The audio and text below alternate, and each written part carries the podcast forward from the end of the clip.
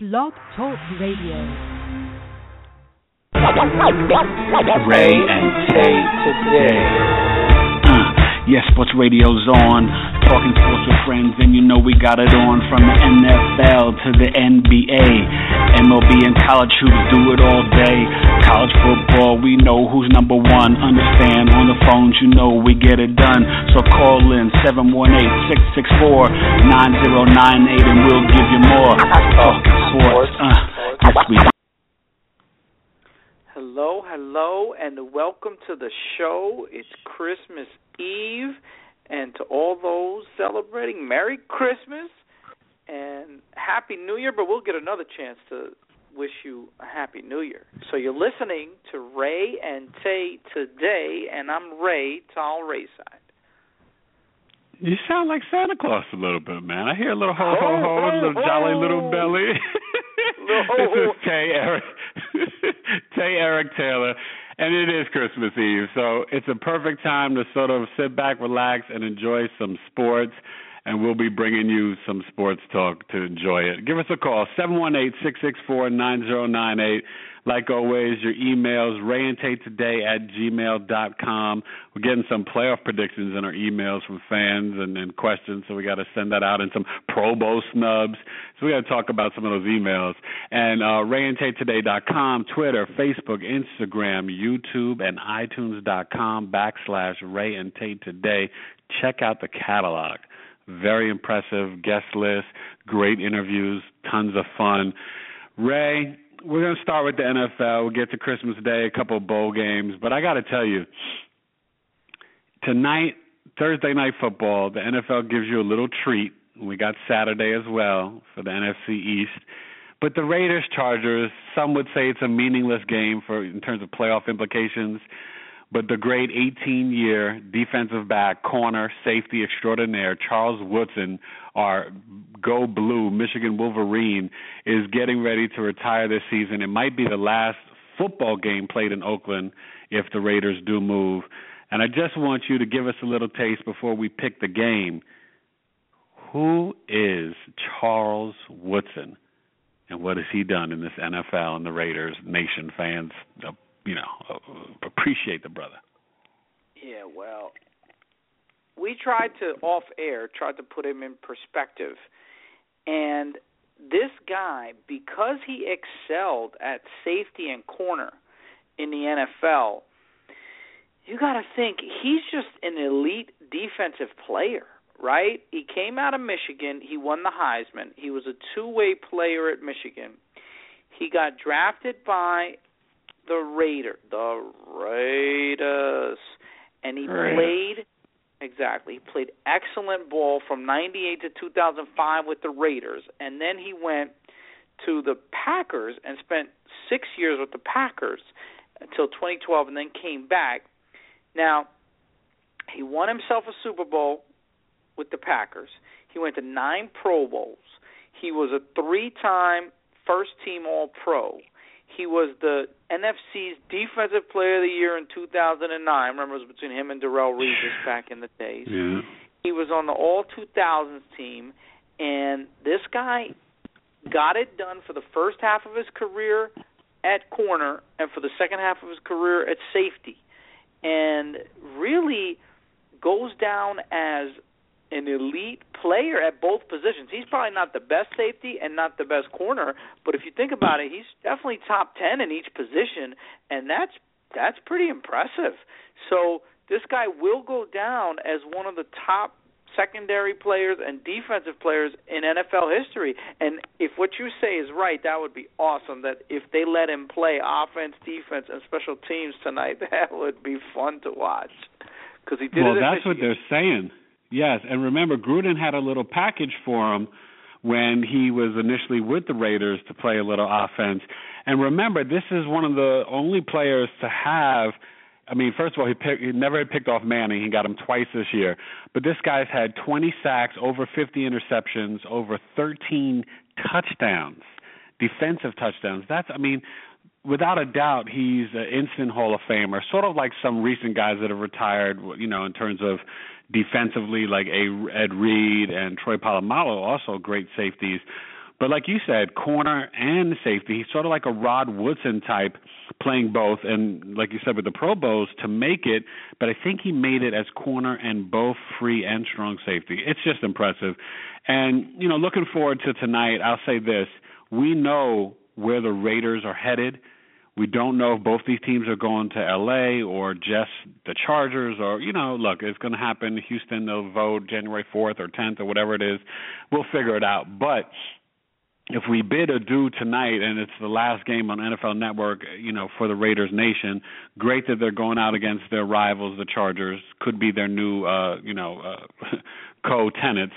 And I would say this, you know, it's been – although if they win their, you know, next two, the Raiders, it will be an 8-8 season, which they haven't had since, like, I think, 2011 or something like that. And they've been, you know, bad since they made it to their last Super Bowl. So this would be a huge upswing. And I really believe, Ray, that the Raiders, not only will they win this game tonight, but I do believe with the defense, the young stars that we've always talked about, and Murray, Cooper, and Carr, Khalil Mack, and these guys, that they are headed in the right direction. And I'm not too sure about the Chargers. And, you know, I like Phillip, but 12 interceptions this year. He's had a ton of injuries. You know, Carr, be honest, I mean, 30 touchdowns. We didn't really expect that from him, and 11 interceptions, almost 4,000 yards maybe in the next 2 weeks. He'll get it with 3,500 now. So I'll say the Raiders win this one tonight. They do it for Charles. They do it for Oakland. They do it for Raiders Nation. And a little bit of rain, you know, you don't know about the track and the surface and the field. So I'll say a weird game. I'll say 26-21. The Raiders take care of Phillip Rivers. And, oh, by the way, 4,200 yards in an off season maybe for Phillip. Goodness gracious, he's just so amazing, Ray. But I say they win 26-21. My fantasy stud, I think Cooper shows up again. I think he gets 7 grabs, a touchdown, and maybe 96 yards. For you fantasy championship players, fantasy That's championships, right. Can Ray do it? Oh, hope so. Anybody playing tonight? I don't have anybody tonight in the San Diego guys. Okay. Keenan Allen went down. Melvin Gordon went down. So many to injuries. Me, yeah, I'm not playing anybody tonight in this league. In another league, I had Cooper and Crabtree and all that. But I would say I agree with you. I think Oakland is actually playing for something. San Diego has been checked out for about 4 or 5 weeks. They put an impressive game together last week. You're being nice. 8 weeks, right? Be nice. Be Maybe real. 8 weeks. Ever since Keenan Allen went down, I mean, it's a different team. Yeah. So Phil's still getting his numbers. Antonio Gates is back in the groove. Donald Brown might impress people right now because, you know, who's their running back? I mean, Danny Woodhead is their playmaker, but on first and second down, they got to give it to somebody. I just don't think that they're as into the game as Oakland is. Oakland's going to be fired up, and I agree that they're going to win. I think David Carr is going to be the MVP here. Derek Carr, sorry, I keep calling him David. Carr's going to be your fantasy stud. And he's going to throw for, I'll say, 330 yards and maybe 3 touchdowns. So spread it around. I think Crabtree will get one. Cooper will get one. Maybe Latavius Murray out of the backfield. So, to me, Oakland all the way. I think they win pretty easily. I think they'll win 30-21. Okay. Well, you know what? I got to inject this, man. We just got an email from Michelle from Nevada, but she's a Chargers fan. And she wants to say, she wants to know if are the Chargers coming to Nevada maybe? Are they moving to Las Vegas? Listen, if they change the gambling rules or whatever, and I think they said something else about daily fantasy sports again today, that it's getting kicked away again. I don't know. But anyway, I'll say this. So Michelle from Nevada writes, Ray and Tay, is Antonio Gates going to hang it up this year? And if so, is he a Hall of Fame tight end, or does he need to play another year or so? Oh, great question. So that's a very great question. We love the callers, especially new callers. The emailers, Yeah, the emailers to the show. So let me take my first crack at it. I don't know. I don't have a crystal ball if Antonio Gates is coming back or not. I would imagine he wants to still play. Yeah. Exactly. I would imagine he's still got a year or so in him, maybe 2, especially if Keenan Allen comes back. Green is a good little backup. If they he is a free agent, though, Ray. He is a free agent, so they have to sign him for a year or two. I feel like they could sign him for 1 year. Maybe he doesn't want to move, but then again, San Diego to L.A. is not that big a deal, right? The second question is a resounding yes. He doesn't have to play one more snap, and he's a Hall of Famer. Yes, without a doubt. And I totally agree, and I think it's a great question from Michelle, and Charger fans are all over, so that's awesome. But, yes, he is a Hall of Famer, and I think he will play another year or two. I think he's still very productive. Some people say he doesn't get down the field like he used to, but he still, you know, gets the tight end screens, the down and outs, and he hits the seam a little bit. He's still a touchdown maker as well. So, yeah, I would definitely say that. So, Ray, we got to move on to Saturday. Saturday. Shout out to De La Soul. Oh, man. Listen, and they shot that at Central Park by the Meadow. You got to love it, baby. Great video from De La Soul. You got to check that one out. You youngsters, YouTube it. Saturdays, De La Soul. But this is big. This is the NFC East in a nutshell. Redskins at Philadelphia. Cousins against Bradford. It's these, you know, weird organizations in sort of weird situations, but they find themselves in perfect situations, either one of them, to, if they win this game, control their own destiny and win the NFC East. I think Bradford, you know, since he came back and he's a little bit healthier and, you know, he's played a little bit better, but 16 and 13 on the touchdown-to-interception ratio, not so impressive. I don't, you know, Murray's disappeared. Matthews isn't doing anything. Jordan Matthews has had 5 or 6 good games, and then the rest of the games he's kind of disappeared for the fantasy and for real life. So I got to be honest, I picked the Eagles to play the Steelers in the Super Bowl, but I'm going to go against myself because what I've seen from the Redskins is a team that's turning the corner, and I think Kirk Cousins is turning the corner, and I commend Jay Gruden for the job he's done with him. And Kirk, you like that, the way he's improved his game, 22 and 11 on the touchdown interceptions. You know, I got to say, I think the Redskins win on the road. People say they haven't been playing so good on the road, but their last, I think, road game, I think they won. And I say they go ahead and take this division and make the Cowboy game in Week 17 just not even a factor. And the Redskins win, I'll say 27-23, kind of a close game. And Kirk Cousins is the reason. But it's Jordan Reed who is the fantasy stud, Ray. I think another great game. Not as many yards. 8 catches, maybe 76 yards, but 2 grabs, and the Redskins pull it out and win the NFC East. How about the Washington racial slurs? I got to tell you, I like what you said about Jordan Reed because I need him in the fantasy finals. Well, he's done you justice this year. He's part of the reasons why you're in the finals. I mean, let's be real. Oh, yeah. People slept on him. And then when he was hurt for 3 or 4 years, a lot of people dropped him. I actually picked him up in one league because I was like, this kid can play. Just because he's hurt, he'll be back. So for some reason, though, and you mentioned it, Washington can't play on the road. I don't know why, but they can't play on the road. And I believe that Philly is playing for Chip Kelly's job. Now, they have a mess at quarterback. They don't have a mess. They just Sam Bradford's underachieving. I think that, you know, I was high on him coming out of Oklahoma. I thought he was very accurate and he'd be a great pro. He's going to go down as just having a mediocre career. But the running back situation is where, you know, it's a mess. Murray and Matthews and Sproles. The funny thing, though, is that in a different setting, I think all 3 of them could be really good and contribute. I mean, DeMarco Murray led the league in rushing last year. Ryan Matthews, except for the fumbling and the fact that he's a little soft, talent-wise, he's right up there. It's all I mean, there. He's like Matt Forte. He's that, you know, versatile back that can do things out of the backfield, you know, as a runner, as a receiver. And then Darren Sproles is D. Spreezy. I mean, he can just do some things between special teams and, you know, maybe you can't give him the ball 25 times, but certainly he's a playmaker. So you would think that anybody that has the 3 of them, that's an embarrassment of riches, and they just For some reason, Matthews has been inconsistent. Aguilar, we all thought coming into the season would be good.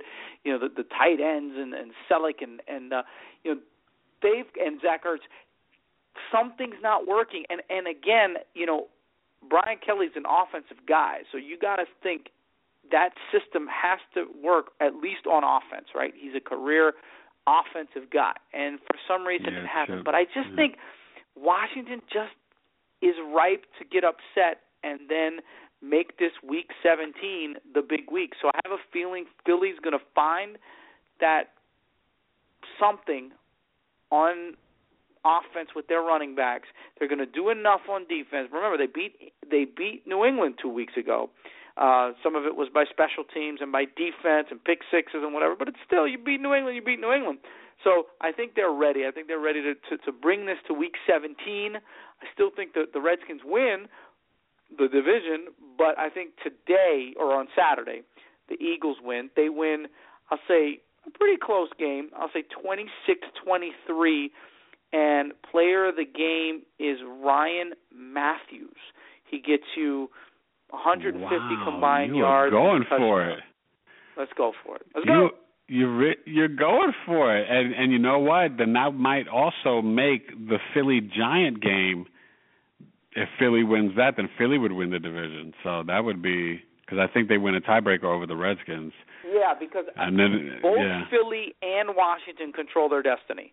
So if Philly wins these two games, they win it. But how about this?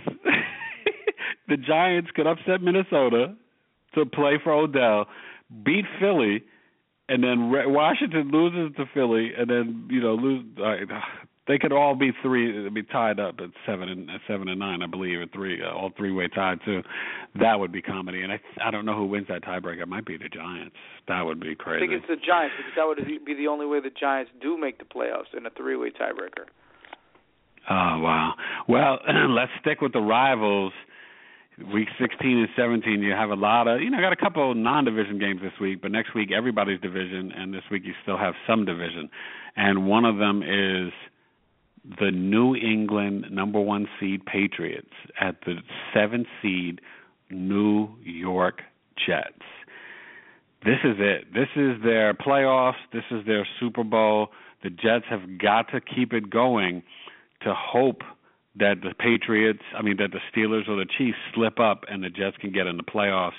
And I'll say this, you know, Amendola's a little banged up. Edelman's back at practice. Gronk is back. I don't feel he's 100% yet.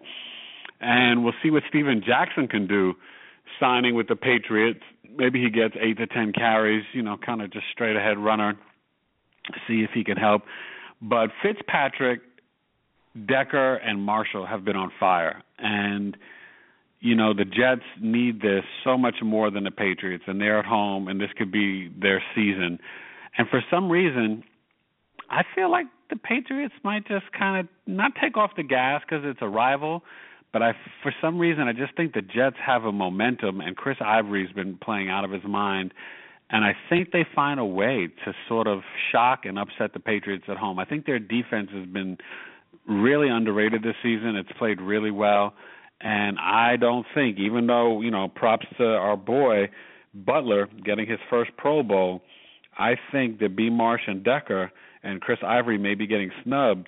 I think the Jets pull off the upset 24-23 in a very interesting game. And Jets, Jets keep their playoff hopes alive. And the player of the game is B. Marsh. 8 receptions, a touchdown, 92 yards. Jets. Wow. Jets, Jets. So I will say the Jets absolutely need this game more than New England. New England needs to get healthy first, and they'll be the one or the two seed. Most likely the #1 seed. Nothing more. Todd Bowles isn't part of this rivalry yet, right? Because he came from Kansas City and he didn't really have a lot of sweat and stake in the game. But he'll soon get a feel for what Jets-Patriots rivalry is. Yeah, from Arizona. He's coming from Arizona. Arizona. That's what I meant.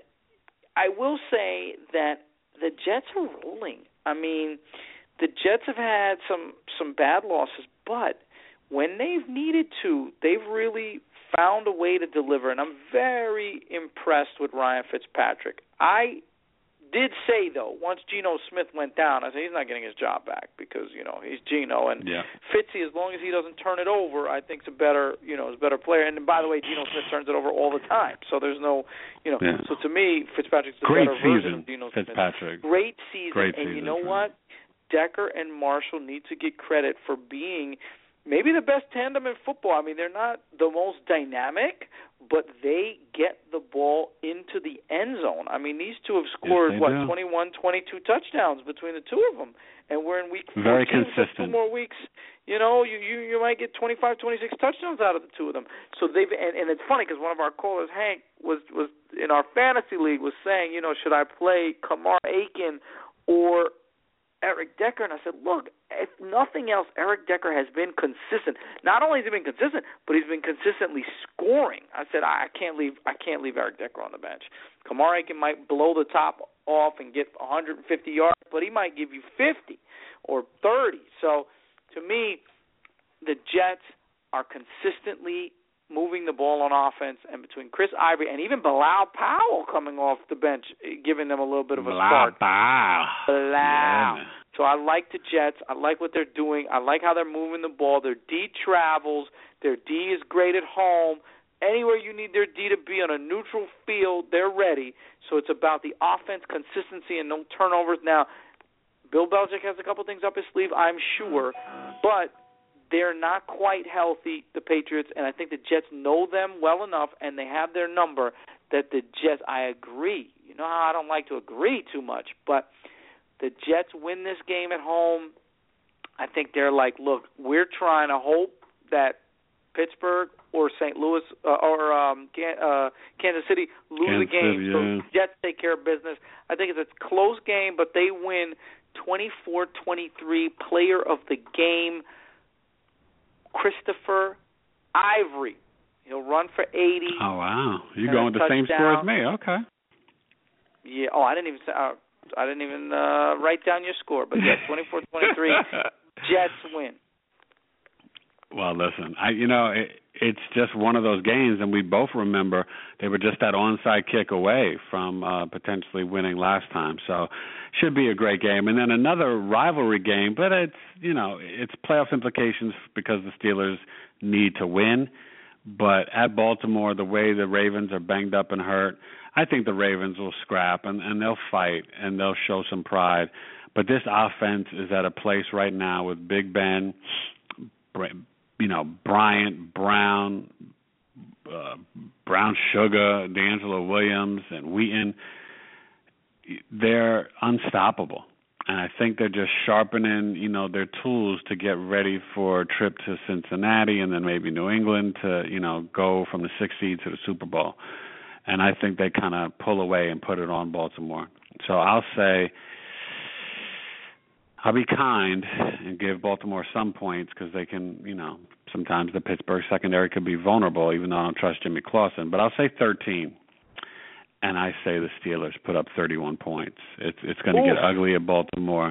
Ooh. It's going to get ugly. This is the chance where they can beat up on a rival and, get them for that, lucky win earlier. And I say the player of the game is just Big Ben. He probably puts up about 350, 4 touchdowns, no turnovers, and just has one of those passing days where if he's your fantasy quarterback, you could be basically a champion. At the end of week 16. So that's it. Simple and plain. Big Ben, 31-13 over the Ravens. Yo, Steelers! All right. So I can't disagree with you, but I will say one thing. I think the Steelers win. I think my guy is the unstoppable force in the NFL. And you know what? Cam Newton's going to win MVP, but Antonio Brown needs to get some votes, man. I mean, this guy is really special.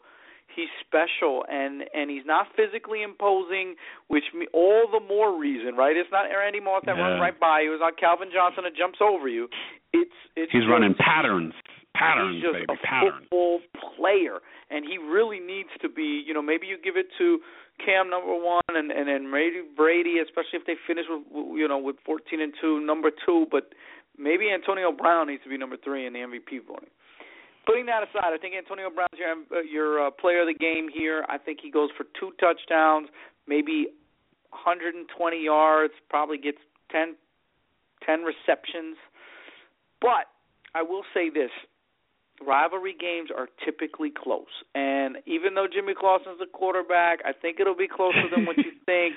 Baltimore will find a way by grit and you know, that Pittsburgh, part of the reason why Pittsburgh's putting up so many points is they're playing from behind, and they have to put up points. So I think that Baltimore will be able to score a little bit.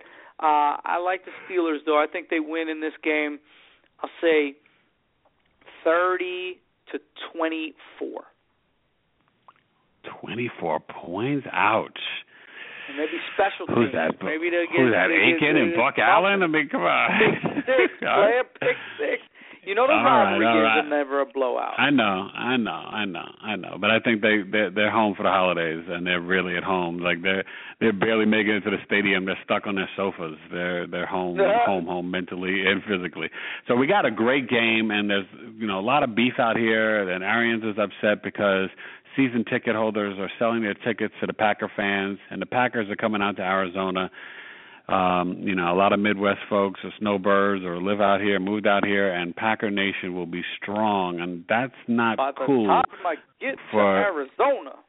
For the Arizona, you know, team, but you know, it is what it is, and you can't tell fans what to do with their tickets, and they probably sold them for enough to cover the whole season subscription. So you know, you just can't win that battle. But I understand what Bruce and the Cardinals are saying. Look, there's no Tyrann Mathieu, and I think Arizona wants and needs to win this game. But I think the Packers want to ice their division as well. And I think Green Bay, who I have not been high on, and I'm still shocked that Aaron Rodgers crying even after the Raiders win about his team, I think they're playing better. And I think Arizona's saving it for next week when they have to play Seattle and win that one at home. I think Green Bay goes in Arizona, and I've been high on Arizona all year, but I just think this one's a shootout, and I think the Packers actually outshoot them. I say weird one at the buzzer, Crosby, like a 45-yarder, 33-31. This is like the playoff game with Kurt Warner years ago. They just put up points and points. It goes back and forth, and Green Bay wins. I say Rodgers is definitely the player of the game, 4 touchdowns, and probably 3 and change on the yard. So I think Green Bay wins, very weird, 33-31 at Arizona. By the time I get to Arizona, so – it is a shame that the Arizona fans are not watching. They'll be watching on their TV, but they're not watching in the stadium. I do think that Green Bay wants this game. They need this game. They want to ice their division. At the same time, the Cardinals need this game too, right? If they win, they're guaranteed a 2 seed. Yeah, exactly. Yeah. They're guaranteed a 2 seed. The division champ. They you know, give the Heisman to Seattle. But you know what? I have a feeling that Aaron Rodgers is ready to play. And if that offensive line can stay stable, and they've been having some injuries, I think the combination of the disappointing but trending up Eddie Lacy, James Starks, and the fact is that Aaron Rodgers, you know, I think last week was important because Aaron Rodgers realized that this is on him, that he's playing with a mediocre team.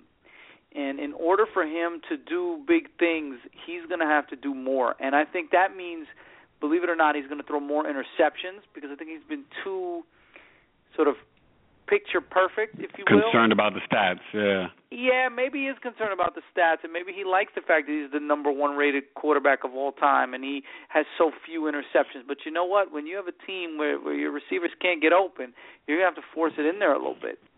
And I think Rodgers is going to do that. He'll don't believe it's going to be a high-scoring game. I actually think both defenses are going to come to play and be ready. So I think it's going to be a low-scoring, tight game, and Aaron Rodgers is going to drive them down the field, and they're going to win, I'll say, 23-20 in the desert. The player of the game, I got to agree, Aaron Rodgers, 3 touchdowns, 300 yards, spreads it around, maybe has an interception or two.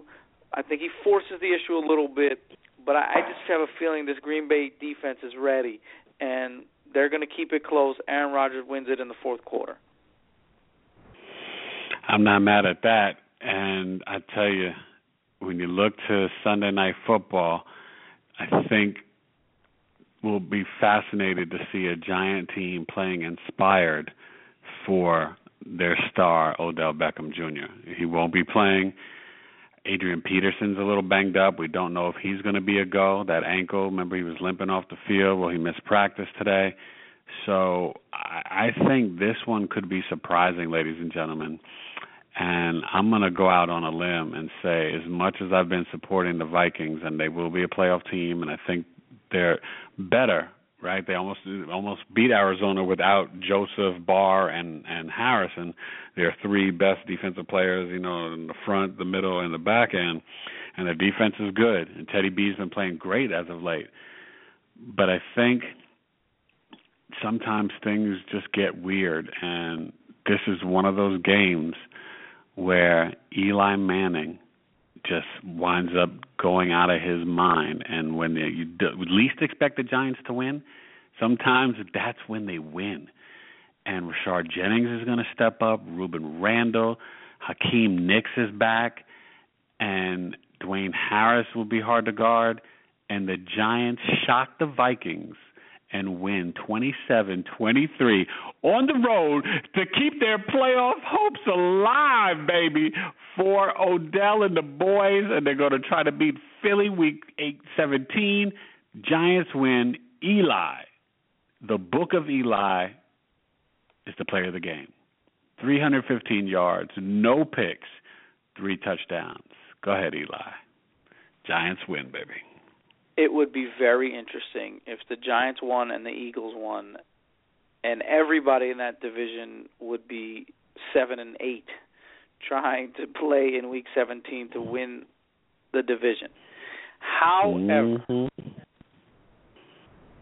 without Odell Beckham, the Giants are not nearly as effective, nearly as explosive, and nearly as imposing as they are with this guy. Ruben Randle had every chance to step up and be the man. Rashard Jennings is inconsistent at best at running back, not explosive. Vereen, they don't get him the ball enough. Your tight end situation is average to below average. Eli is great under pressure, but he doesn't have the weapons. He just doesn't have the weapons without Odell Beckham. And then when you don't have to double-team anybody, right? There's nobody on the Giants team that you have to double-team. So you can play to shake up Eli. You can bring pressure up the middle. You can go with your stunts on the edge. Giants, I just don't think they have enough firepower. Now, Minnesota without Adrian Peterson is not going to have crazy firepower either, but I think at home they're going to find a way. They're going to get your boy Stephon Diggs involved. Maybe Patterson will get something doing on special teams. And like you said, that defense and the consistently good, better than good, play of Steady B, a.k.a. Teddy Bridgewater. He was great last week. Yeah, he has shown signs, and I got to give it to him because I was down on him. But he's shown signs, and I think the Minnesota Vikings take care of business. I'll say they win a close, low-scoring game, 22-19. Let's go, G-Man. So before we get to the NBA and Christmas games, I just got to throw a quick question out there. The games we did not pick, could there be any upsets, whether it's the Rams over Seattle or Cleveland over KC, or the Titans beating the Texans, maybe the Colts beating Miami? I don't know if that's an upset, but that game's a toss-up. But do you see any shockers in Week 16? You know what? I'll throw one out there. Why not? Don't say Atlanta. Atlanta over Panthers? No, you know I can't say Atlanta. I can't say Atlanta. Even though they have a great home field, and even though they've won 8 in a row, I'm going to say that the Kansas City Chiefs might be looking past the Browns. It's possible. That would be huge for the Jets. That would be huge for the Jets. You figure they've got to win. They play the Browns and then the Raiders. So, you know, the Raiders are obviously a divisional game. But I just have a funny feeling that the Kansas City Chiefs, part of their success has been the defense. And a large part has been the defense and sort of steady play from Alex Smith and Tercendrick West and Jeremy Macklin. And, you know, the guy that carried them, Travis Kelce, in the first half, I mean, didn't carry them, but he was a big part of their success. Or Pro Bowler. Offense. Yeah, but he hasn't played great in the second half. It's really been other guys. No. So if the defense doesn't create turnovers and Johnny Manziel doesn't give it to them, I have a feeling, sneaky suspicion, that the Browns might be able to pull this upset. So that's my upset this week. Okay. Well, you know, I don't really think there might be any. That, you know, I could see Cowboys maybe upsetting the Bills just because the Bills seem like they've checked out to me. And that would be a huge one, but it's no playoff implications. So I'll say this, for you're talking about Kelce, a couple of those Pro Bowl snubs. I'm sorry, ladies and gentlemen, Delaney Walker's been the best tight end in the NFL consistently almost all season outside of Gronk. That guy's been a beast. He's had a rookie quarterback, and then he's had a sophomore quarterback when Mariota's been hurt. Delaney Walker every week steps up, even Jordan Reed. So those two guys, to me, could have been put in there over Kelce in the Pro Bowl. And it took 4 tight ends, but Reed and Delaney have been just lights out. So that's just what I have to say about that. You know what I'm saying? I hear you. That's what I had to say. Well, let's switch gears, man. You ready to hoop it up? Christmas, of course, it became a tradition about 20 years ago, and now they have 5 games. So let's jump into it. Hold on, let's get into it. Now time for NBA Talk with Ray and Tay Today. Now, the problem that I have is that only really 2 of these games to me are sort of tune in and must see. And that's the OKC Chicago and the Warriors and Cavs. But we start off in Miami with the Pelicans. How many Pelicans are out there peddling at 9-19? I feel like every game's a must-win, and you would want on Christmas for them to step up and upset the Heat. Honestly, I just don't think they do it. I think Miami at home, they're, 16-11. They've been, up and down a little bit themselves. There's trade rumors about maybe they might try to, get a little deal for a swingman or what they might do. But I think Miami wins, and I think the Pelicans drop to 20 wins and continue to kind of struggle in a season where 20 losses, sorry, in a season where they might wind up being like the 4th or 5th pick in the lottery. It's just really sad. It's a rough start and not healthy enough. So I'm going to go with Miami. It really is sad because I thought that Tyreek Evans and Anthony Davis, Drew Holiday, Ryan Anderson, I mean, this is a decent team. When they brought Omer Ashik in, I thought they, moved your boy to the Anthony Davis to the 4 and kept him there. But they just started off and dug themselves too big a hole, and I think they're going to be playing desperation ball. So, to me, this team, roster-wise, is fine, and next year they'll be back. But this is a year for Miami to try and make a move in the East. Yeah, Miami's going to make moves in the East. I really want to see this kid Justice Winslow develop, but for Dwyane Wade, had a couple of nice national games. TV, I mean, he's a lefty, so that excites me right there. But and national TV, and Bosh, yeah, well, Bosh is Bosh, We know what Bosh can do. But national TV, I think Dwyane Wade, does whatever he needs to do to get ready for this game, and they take care of business. I think they win pretty easily at home. Yeah. Well, the second game, this is the ABC first game, You got Chicago at OKC. They played a couple of weeks ago in Chicago on TNT. Chicago got that win. You saw D. Rose kind of step up and look good. Listen, I mean, they're talking about, you know, potentially – I'm sorry, it wasn't Miami. It was the Bulls talking about trading Gibson or Noah to get a wing player.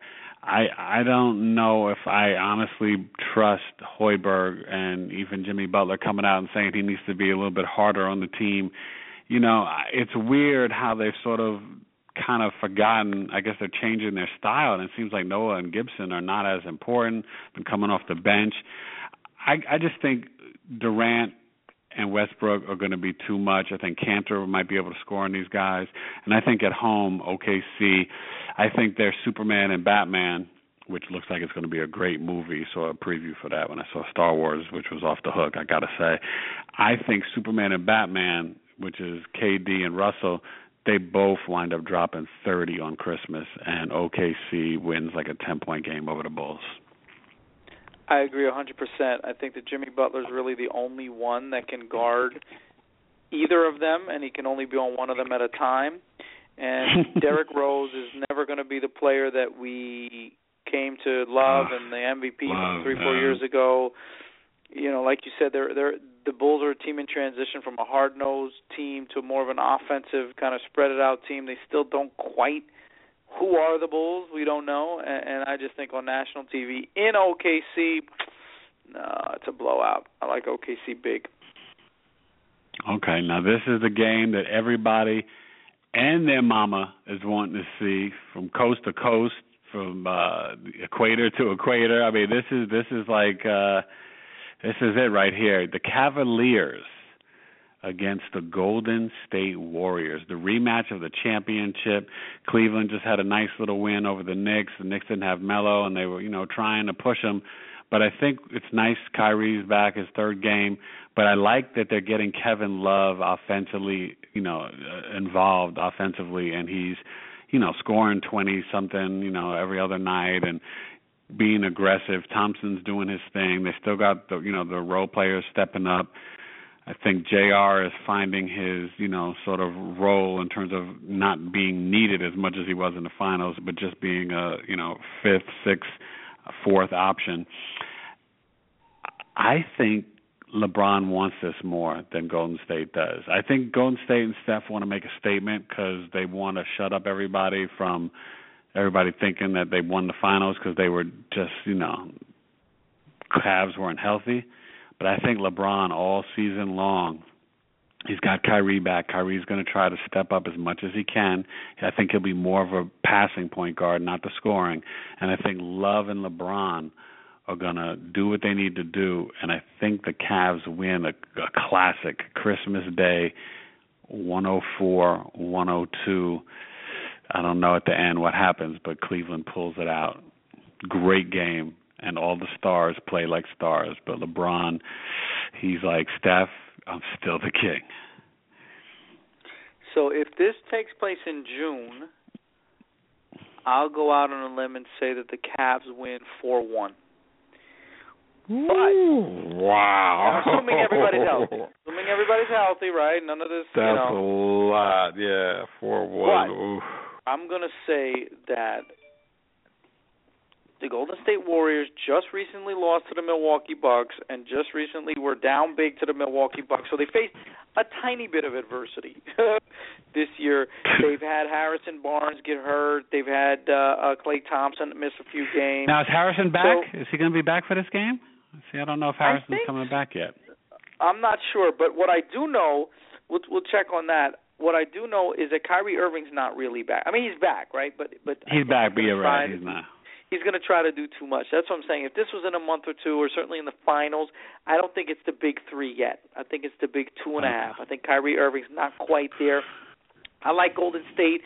They have something to look forward to. They circled it on their calendar. It's at home. I like the Golden State Warriors in a shootout, like you say, up over 100. But I think there's just too much in the fourth quarter. They're just going to be raining some threes, and boom, they take care of the Cavs.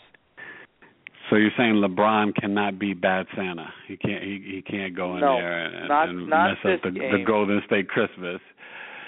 Okay, well, this one I think could have been a great game. Maybe it still could be a great game. The evening game on ESPN. It's the Spurs at the Rockets.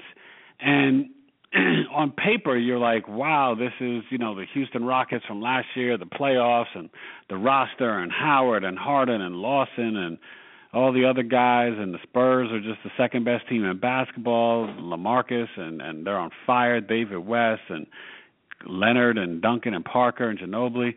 But I think the Spurs are going to embarrass them and make a statement at Houston and show the dysfunction of the Rockets and just Howard, he's going to get frustrated between LaMarcus and Duncan and West. They're going to frustrate him. This is going to get ugly. I think they wind up winning by like 15. I would say like, you know, maybe 100 to 84, 100 to 86, somewhere around that range. And I just think I think LaMarcus is going to sort of, him and Kawhi are going to stand up and sort of show everybody at the 3 and 4 they might be the new dynamic duo. And sort of, you know, it's the two of them, and then the big three are like, the Temptations in the background of the dancing. They stepping up in the front. So I like Kawhi and my boy to LaMarcus to really put it on Houston. And Harden will get his because he's a nut, but he just doesn't play D, and I think Leonard actually is going to stick him pretty good. So Harden will have a bad shooting game.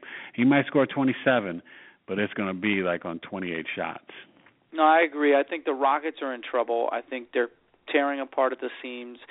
They might be better. This sounds terrible to say, but they might be better without Dwight Howard. They just need to figure out something. They need to shake up that roster. They started 4-7. J.B. Bickerstaff has gotten them back to 500 or to 500 at 15-15, but this is not the team you want to figure it out against. The Spurs are just too good. On offense, they're great. They spread the ball around. They have multiple people, and the addition of LaMarcus Aldridge has been awesome, but more importantly on defense, they've been fantastic. And Houston's offense is too simple, and it relies too much on James Harden creating, and I think that Popovich can shut that down. So I agree. Spurs win big by 15. It just came to my head, Howard, Ariza, and maybe their first-round pick for Noah and McDermott and their first-round pick. They swap picks. And maybe you switch Noah and Dougie McBuckets over there for Ariza and Howard. It sort of changes and gives both teams what they kind of need because, you know, Howard – he thinks he wants to play offense. Noah will just play defense, and he'll be fine. So that would work good for Houston. And he doesn't have to, you know, clog up the lane. He can move around a little bit better. And Howard can go to Chicago. I don't know. I mean, it's just a thought. I don't know if they really want to bring back a big or not. I know they want a wingman, and Ariza could do that for them to shoot and spread the floor and play defense. So, yeah. So the last game, and it's sad not having the Knicks on Christmas Day, but honestly, we shouldn't have the Lakers either. I mean, come on, this is just this is why I only say there's only really two good games that I want to watch. I don't like the Clippers at the Lakers. It's good for L.A., and, you know, maybe we see, you know, Kobe had 31 the other night. Give Kobe credit. He's actually been playing pretty decent, you know, last 5 or 6 games. But I think the Clippers just put it on them. I don't have much hope for Swaggy P and Russell. We both say the same thing, but what would it take for the Lakers to actually win this game? I think it takes Julius Randle, who they've been playing as sixth man. I think it takes him and Hibbard playing some defense. The Laker team itself doesn't play defense. They'd have to really get Russell to play out of his mind, him and Clarkson, to sort of push CP3. But they have to find a way to slow down Blake. And I think Pierce, this will be a game where Pierce, you know, seeing Kobe, Pierce might show out a little and give you some of those clutch veteran three-pointers. I just think the Clippers win by like 11 at least on the road. And it's their time to sort of put the stamp on the fact that they own L.A. You know what I mean? Right. I think it could get kind of nasty. All right. Hello, caller. You're on the air with Ray and Tay. Hey, Dave. What's going on, fellas? Hey, what's up, man? Who's this? Who's this? Where are you calling from? This is Naj in Atlanta. Oh, hey, Naj. How you doing? Okay. Hey. Yeah, I'm good, man. Sitting here listening to y'all, man. Cool. What's up? What's on your mind? You want to talk basketball? You want to talk football? Hey, college football. College football. That's an interesting trade you threw out there, though, man. You know, Dwight's not happy. They're really not using him or rewarding him, really, which is the real problem to me. All you got to do is reward the big guy a couple of times, running up and down the court, and he'll be satisfied. Of course, he's not a guy you just throw it into. He's going to give you 20 and 10. He was barely ever that guy in his prime, and he's sure not that guy now. But I think they need to resolve that. I would resolve it before I got rid of Dwight, because Dwight gives them a dynamic to where when they're hitting those threes like they did in the playoffs last year, and Dwight's boarding and blocking, you know, they can be a factor. But Noah's so beat down, man. I don't know if Noah even changes anything for you. Yeah, he's a good passer, but the limitations on offense and everything, I don't know what he actually brings. And as far as McDermott, I don't think he can have a nickname anymore at this point. He's you keep saying his college days are too far behind him. He can't be called McBuckets anymore. Well, listen. I was gonna say Muratek, but I know that the Bulls and Hoiberg are in love with Muratek. No, and they won't give him up. And then I was gonna say, you know, maybe they throw in the number one, and Houston doesn't throw in the number one since they're getting rid of Ariza and Howard. But I agree with you. Listen, there's no reason that the Houston. First of all, they should have never got rid of McHale, and the Houston Rockets should be amazing. I think Howard, sort of like what he had with Stan Van Gundy in Orlando, had a bunch of shooters around him. It could be perfect. But one, I didn't like the Ty Lawson move because guess what? He can't shoot. Beverly can't shoot. Ty Lawson can boogie and penetrate. I love him. We're Tar Heel fans, but he doesn't play D, so I didn't like that.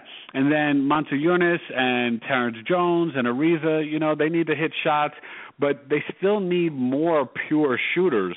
And Harden, I'm kind of down on Harden this year. As much as I loved him last year and would have gave him MVP, this year I feel like he's being too selfish and he's not even trying to play any defense. You know what I mean?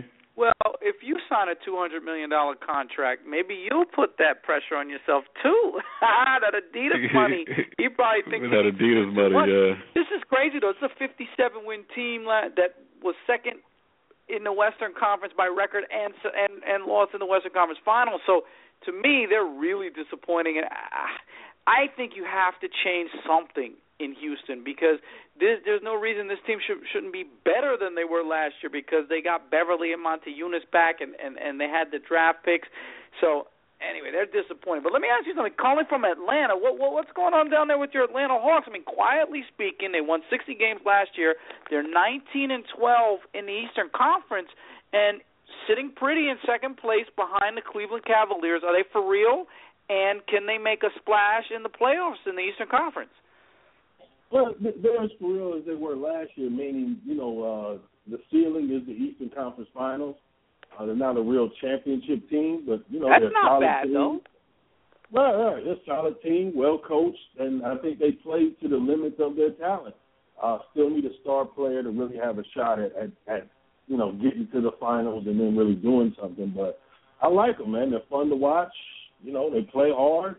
To maximize the talent, we just need a little bit more. But, it's kind of hard to get those players, Well, yeah, I don't know how old you are, but it looks to me like a little bit like a Milwaukee Bucks situation in the 80s where, now you didn't have the star power that the Bucks had, right? But it's one of those things where you'll be really good for the next few years, but not good enough that you'll make a finals and not bad enough that you can get anything in the draft. And I thought that losing Carroll would cost more than it did. So I'm actually impressed with the Hawks, but I hear you that you're kind of in that we'll be a good team for a while, but when Jeff Teague is your best player, and Paul Millsap probably. Paul Millsap's your best player. Jeff Teague's your second best player. You're good, but you're not good enough. Yeah. Yeah, I agree, but I think Carroll. Oh, go ahead. I was just gonna say, and Coach Bud, as great of a coach as he is, I don't think he needs to move over and take on extra duties, man. It usually doesn't go well when coaches try and do that. So him trading that pick out and getting Hardaway back, who can't make a crack rotation and has been sent down to the D-League, is kind of showing that maybe Coach Bud shouldn't be in there in the front office. He should, you know, just be coaching. Oh, I totally agree with you. That was not a good move. But I'll say this, Damari Carroll, he's really helping that Raptor team.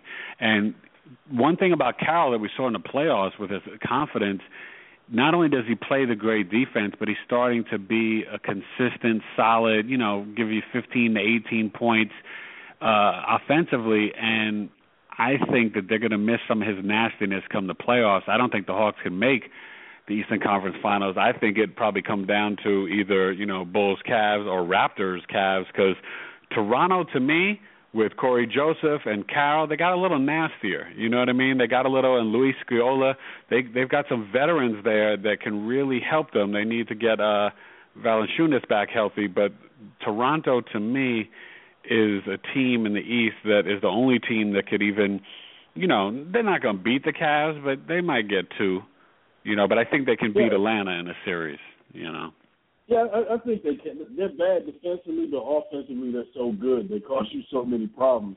And as far as Carroll, man, you got to remember, this dude came in he was a garbage man in Missouri. He used to play the front of the press. This dude, through hard work and dedication, made himself, what you want in a three-man guy who's not a star. And, that asking price was a little high, so I'm sure the Hawks looked at it as, if we signed Amari, this is who we are for good. If not, then we still have some flexibility. Maybe we can make a move. So I can understand the thinking and not re-signing them for that kind of dollar. But, yes. I mean, it helps Toronto a lot. So, it helps Toronto a lot. But I think a healthy Miami is the scariest thing for Cleveland in the East.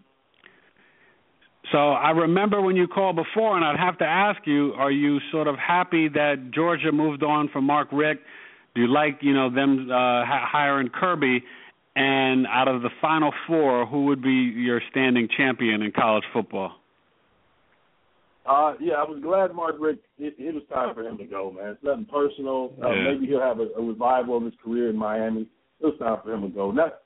I'm not real happy about the Kirby hire. I feel like whenever schools start looking at alums and saying we have to pick out of this alum, or he's the hot guy and he's also an alum, I think you kind of push that off the table and just hire a guy. Because when you add that extra baggage, I think that's when you make mistakes. And when you bring a defensive guy in, man, if the team doesn't score much, you can look really bad in those first couple of years, a.k.a. like Muschamp and some of those guys. But I'm rolling with Clemson, man, as far as who's going to win. Okay.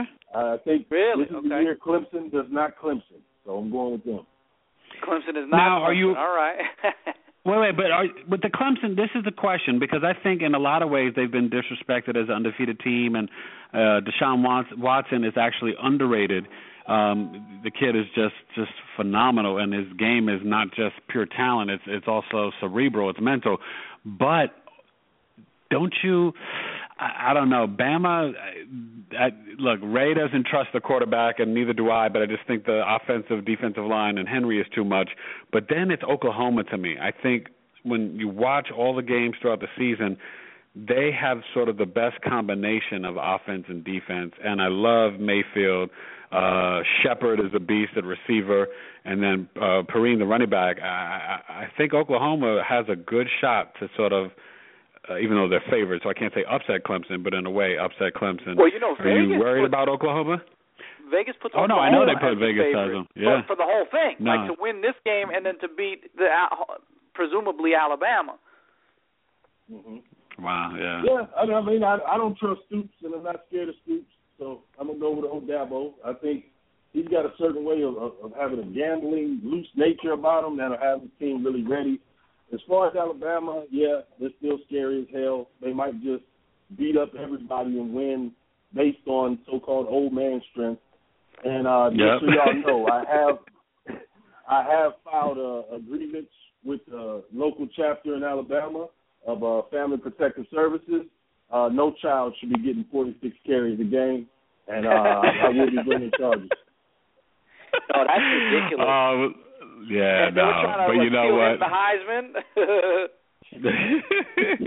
That's crazy. I tell you, What's he going to have, a 2-year career after this? Well, no. Exactly. Well, and if you think about it, when was the last time Nick Saban had a real star in the NFL, right? Mark Ingram wins the Heisman, and he's had an okay career. But Trent Richardson hasn't done anything. He's out of the league. T.J. Yeldon, too soon to sell. Eddie Lacy had a good, year and a half and then hit the wall, and now who knows if he'll get it together for the playoffs. So Alabama running backs haven't had the best track record or running backs under Nick Saban in general haven't had a great track record. So don't beat this kid up, before he even gets a chance. Think it's a beating. Yeah, I think it's a beating before they get to the NFL. And, that's not a knock on Saban. His job is to win games there. So, I get it, but it does. Yeah, no. It hurts those guys in the long run. And what were they saying in SEC country with this kid Leonard Fournette? For the first half of the year, he looked like gangbusters. He was the next Adrian Peterson, and I still think he'll be fantastic. But he kind of hit the wall. The team lost a few games. But what's your view on him? Fournette's really good too. I like him in the NFL. I don't like him as much as the Florida State running back Cook. Yes, Dalvin Cook is the best of all of them in the NFL. Yep. I agree with that. But Fournette, all right, Naz, listen. Man. Oh, no, he definitely is. Listen, great call. Merry Christmas, Happy New Year, and, we'll be back Monday to review, these NFL games.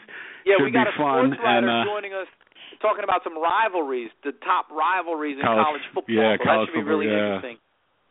All right, cool, man. Definitely. I'll definitely call through, man. Great. Happy holidays. All right, take care, man. Happy holidays. Merry Christmas. Merry Christmas. Same to you, man. Peace. Well, listen, he led us perfectly there. The show is coming to an end. I'll say this. I think Washington State upsets Miami with that flux that they have in Washington State. Your boy is up there changing the program around. They had 8 wins in the Pac-12. And I'll take Indiana over Duke. Those are the two kind of outstanding games this weekend. Monday we'll be back to talk about the other games. What do you got in those games, Ray? Well, I agree, but you know what? Just for the sake of it, I'll just take Duke. I think Indiana's come close several times this year, and they've run the ball, and they've played well, but I don't know. I just think Duke's got that explosiveness that you need probably in the fourth quarter, and so this will get us ready though, because next week, on the 31st, the real games. The real games, a good collection, 6-7 really, really good games. So I'm excited. A lot to look forward to between basketball, football, college. Definitely. Well, look, great show, great caller, and thanks for getting some of these emails in. And enjoy the holiday and, enjoy some great movies. Check out Concussion and Daddy's Home and Star Wars. There's a lot of good stuff out there to see. The Good Dinosaur, take your little kids to, and be safe out there, and make sure you make cookies for Santa Claus, those who are definitely doing it. I know my boys, they're going to be making the cookies tonight, so, we got to hook Santa up. So enjoy and have a great sports week, and enjoy the game tonight. Raiders, Chargers, let's do it. Charles Woodson, peace.